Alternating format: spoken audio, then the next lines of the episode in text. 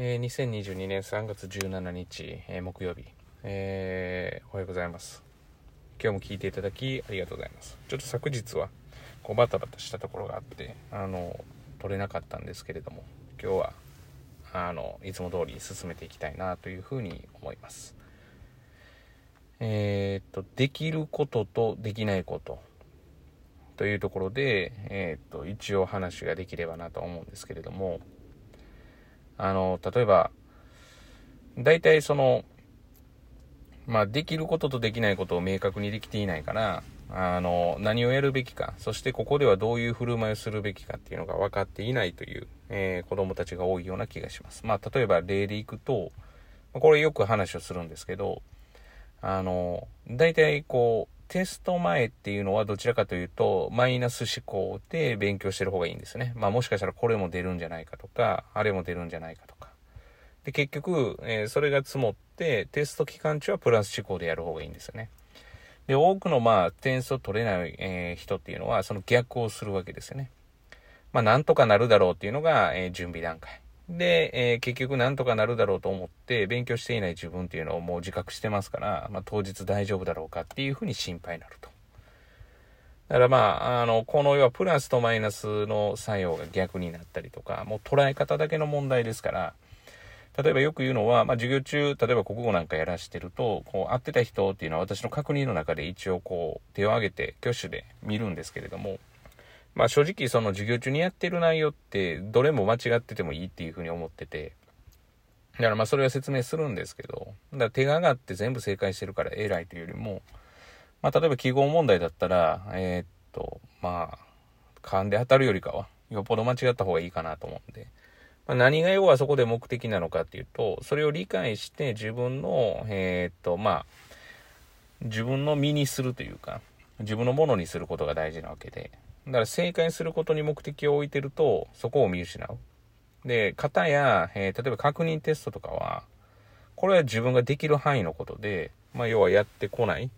でもそこはこだわらないんだけれども、授業中の問題に関しては、えー、できなかったらすごく落ち込んだふりをするって、これも逆なんですよね。局、えー、結局そのできることとできないことがちゃんと仕分けできてないので、もう確認テストなんか自分で勉強してやれるわけですから、前もって事前準備ができるわけですから、まあ、当然その対策ができるわけで、ただ授業で新しくな習う内容なんていうのは、当然その新しく習って、まあ予習っていうのをすればいいですけれども、まあ予習は、まあでき、別にしなくていいと言ってるわけですから、まあ私で言うと復習重視ですから、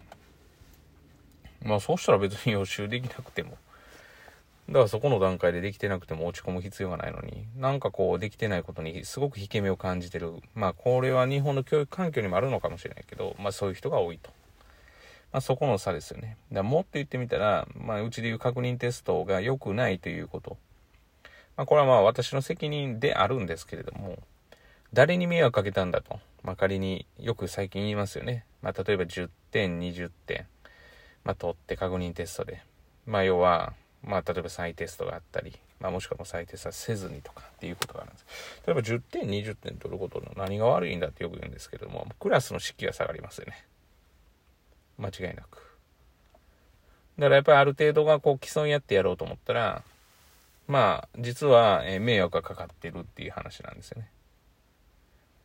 だから自分のことだから関係ないやんっていう風な勉強するんだったら自分で勉強したらいいわけだし、個別で勉強したらいいわけだし。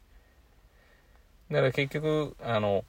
まあ、ど、どこでできるできないとか、自分の今の立ち位置とかをちゃんと把握できていないっていうのが多いのかなと。まあ、一番多分保護者の方に賛同いただくのは、えー、っと、例えばなんかみんなができてるテストがあって、その結果があって、みんなできてるんじゃないと。みんなみんなって比較すなとかっていう割には、えー、子供たちができなかった時の理由は、全員難しかったって言ってたっていうふうに言ったりすると。面白いですね。比較すなって言う割には、えっ、ー、と、言い訳の手段として、まあ、言い訳の手段でよく言うのは、その、みんなできないって言ってたって言って。いや、普段、その、みんなと比較すなって言ってんのにっていう。まあ、そういうことが結構起こったりすると。